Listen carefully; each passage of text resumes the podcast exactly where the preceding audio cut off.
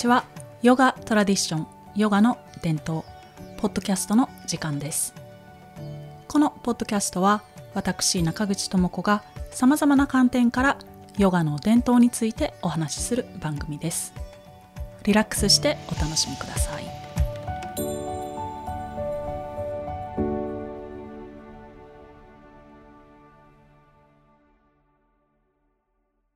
皆さんこんにちは。昨年の11月より本当の自分に変える旅これをテーマにお話ししていますがお楽しみいただいていますでしょうか、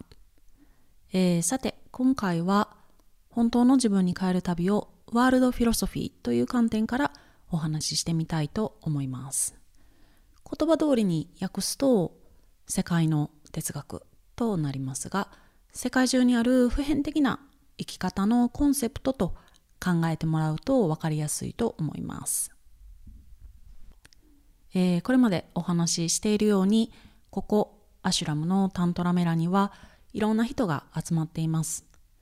どんな人がいるかちょっとご紹介してみたいと思います。例えば、えー、そうですねいろいろヨガを学んできたけれどこれからさらに深めていくために心をオープンにして学びに来たぞというアメリカ人の方またインドでいろいろなアシュラムに行ったけど本物を見つけることができなくてようやくバガバンのもとにやってきたというインド人。またヨガやタントラのことはあまり知らないけれどヨガや瞑想をしたりして人生ゆっくり過ごしたいというイギリス人のイギリス人の方。またイスラエル出身でタントラを学びたいと思ってやってきたユダヤ人。それからスピリチュアルなことに興味があるヨルダン人の方。またパキスタンの伝統音楽に長年専念しているアメリカ人。またコミュニティ生活が大好きで毎年冬になるとアシュラムにやってくるスイス人。またシュリカリのヨガや教えが大好きでアシュラムで過ごしたいという思いでやってくる日本人の方。このヨガを学んでフィンランド一の大きなヨガのスクールを築き上げたフィンランド人のカップル。などなどこう異なるバックグラウンドや思いを持った人がこのタントラメラというコミュニティを形成しています。それぞれの人生の根底にある精神的な哲学が違ったり年齢も違ったり職業や生活環境なども違ったりするけれど一人一人が幸せを求めています。みんなに共通していることの一つは、モダンな生き方はもう飽き飽きだということです。真実とは何か？何が自分を苦しめているのか？本当の情報を知りたい？楽しく暮らしたい？リラックスしたい？こういうみんなの思いが交差してリラックスしながら一歩一歩真実とともに歩んでいく。これがタントラメラです。これだけ多種多様な人がいるからワールドフィロソフィーをアシュラムで学んでいるということではなくて実は本来的な視点で一つの精神哲学を学んでいくとその先にはいろいろな共通点が見いだされて非常に大きくて偉大なワールドフィロソフィーの学びへと発展していくわけです。さて、えー、世界には本当に美しい精神哲学が存在しています。ギリシャ神話で有名なギリシャの古代哲学。聖書を経典としているイエス・キリストの教え。また、イスラムの教えやユダヤの教え。ユダヤ教での密教的なものはカバラという創造論として有名です。インドには様々な神様の象徴的意味をもとにたくさんの流派があります。これらがヒンズーとしてまとめられています。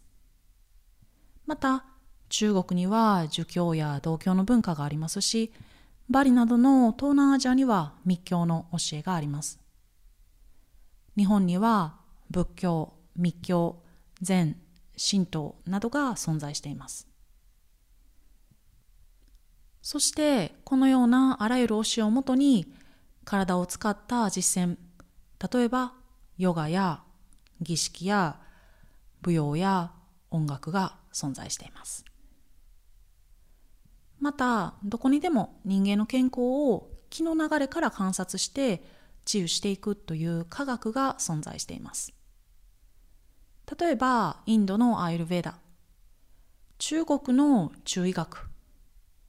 イスラム圏のユナニ医学などは皆さん聞いたことがあると思います。ざっくりとワールドフィロソフィーをあの挙げてみましたがもちろん他にもたくさんあります。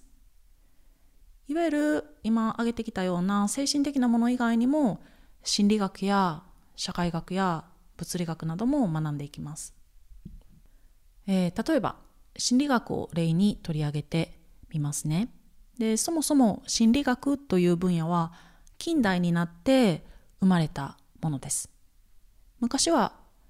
先ほど述べたような精神哲学が私たちの生活の根底にあったので心理学という観点は必要ではありませんでした。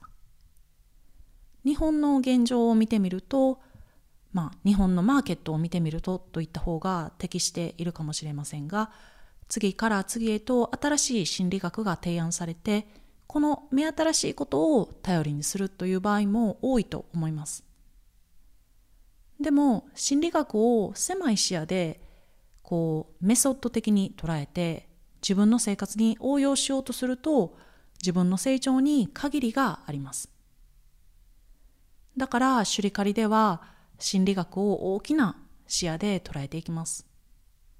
えー、っとそうですねこの大きな視野で捉えるというのがどういうことかというと、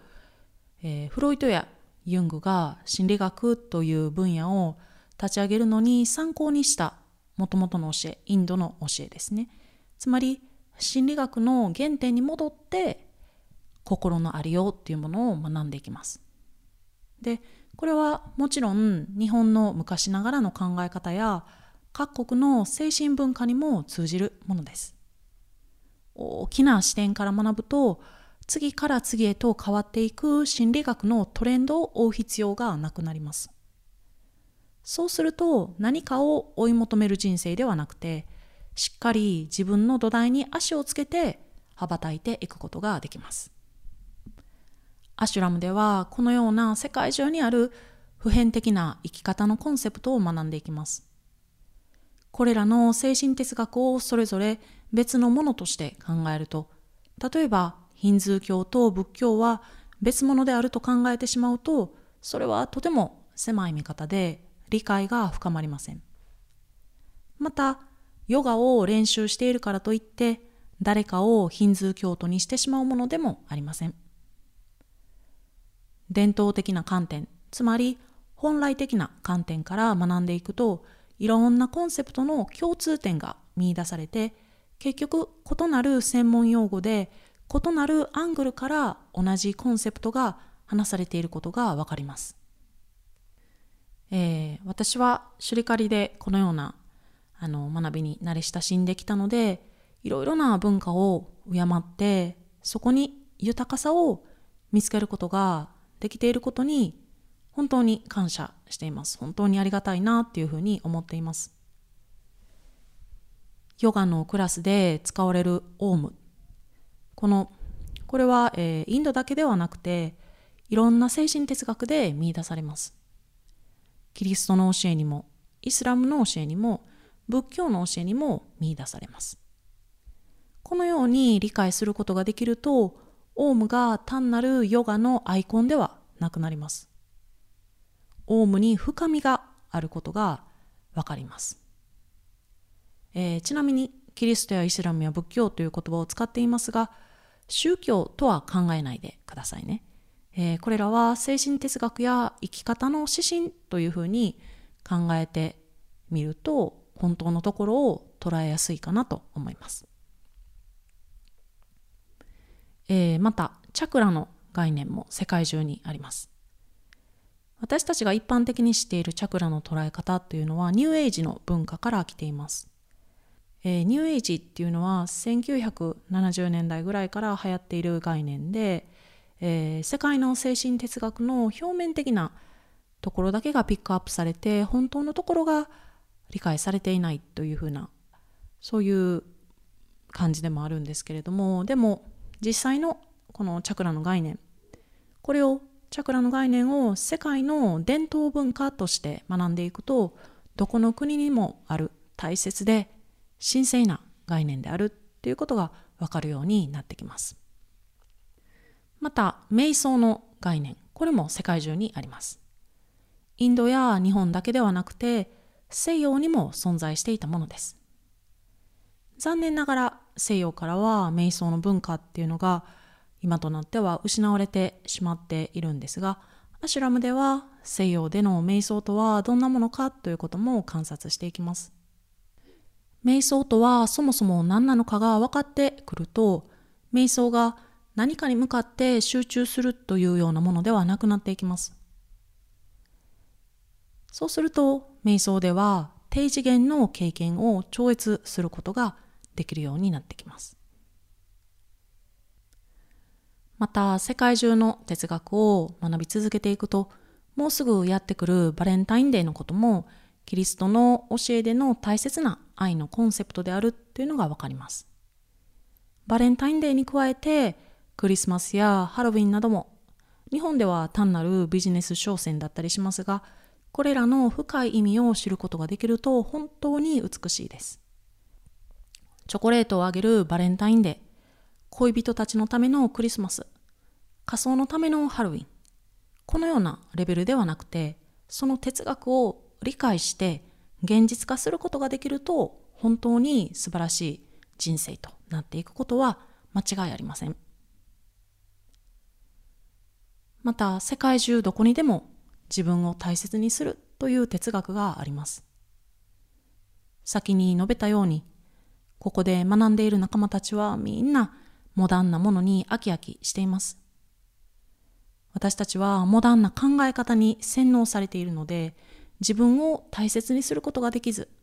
自分を苦しめ、相手を苦しめ、人間関係や異性関係もうまくいかず悩んでいるわけです。また、日本にあるたくさんのお祭りも、世界にあるたくさんのお祭りと共通するものが多いです。このようなお祭りでは自分の命や相手の命、太陽と共に生きていること、月をめでること、季節の変化を祝うことなど、自分、周り、環境、宇宙、すべてとの関連性を祝っていきます。お祭りとは単なる伝統や慣習ではなくて、精神哲学でありサイエンスです。このようにして自分のこと、世界のことを大きく観察していきます。このようにして自分のこと、世界のことを大きく観察していきます。そうすることで、ただ視野が広がるだけではなくて、自分がこの世で生きている存在意義がわかるようになってきます。自分の周りの人間や生き物の存在意義もわかるようになってきます。世界観が変わってきます。クリアに世界や自分を見ることができます。自分がどうやって生きていきたいのかもわかるようになってきます。このような学びは自分を本当に豊かにしてくれます。いろんなことに興味を持つことができるし、やっぱり世界ってすごいな、人間ってすごいなって思えるし、1分1秒をポジティブに生きることができます。だから師匠バカバンのもとにみんな集まってくるんだなと思います。こんなに多種多様な人々を愛で包み込むことができるのは師匠バカバンが完全な知恵と卓越した洞察力を持っているからだなと思います。前回のお話で日本の文化を知ることが幸せになる道とお伝えしましたが自分の文化を敬う大切さは世界中のみんなに共通しています。日本の伝統文化を知ると世界の伝統文化がわかるようになってきます。世界の伝統文化を知ると日本の伝統文化もわかるようになってきます。前回のポッドキャストでお話ししたように自分を愛して幸せに生きていくためには自分の国の文化を避けて通ることはできません。避けて別の何者かになろうとするから私たちは人生で悩んでしまうわけです。これは日本人だけではなく世界中のみんなに当てはまります。アシュラムではみんなでワールドフィロソフィーをおさらいしてその大切さを思い出すような感じでもあります。本当は知っているけれど古臭いものと考えて目を背けてしまっていたり誤解してしまっていたりして今まで関心がなかったけどとてもとても大切なことに光を当てていきます世界中にある普遍的な生き方のコンセプトを学ぶことによって私たちは大きな視野で生きていくことができます凝り固まった限界だらけの自分の考え方のパターンを打ち破っていくことができますそしてこのコンセプトが私たちの生活を非常に豊かなものにしてくれます。自分が宇宙に存在している尊い人間であると感じることができるようになります。これは周りのすべても尊いと感じて生きていくことにつながっていきます。ぜひとも世界中にある普遍的な生き方のコンセプトを学んで自分の人生に役立ててみてください。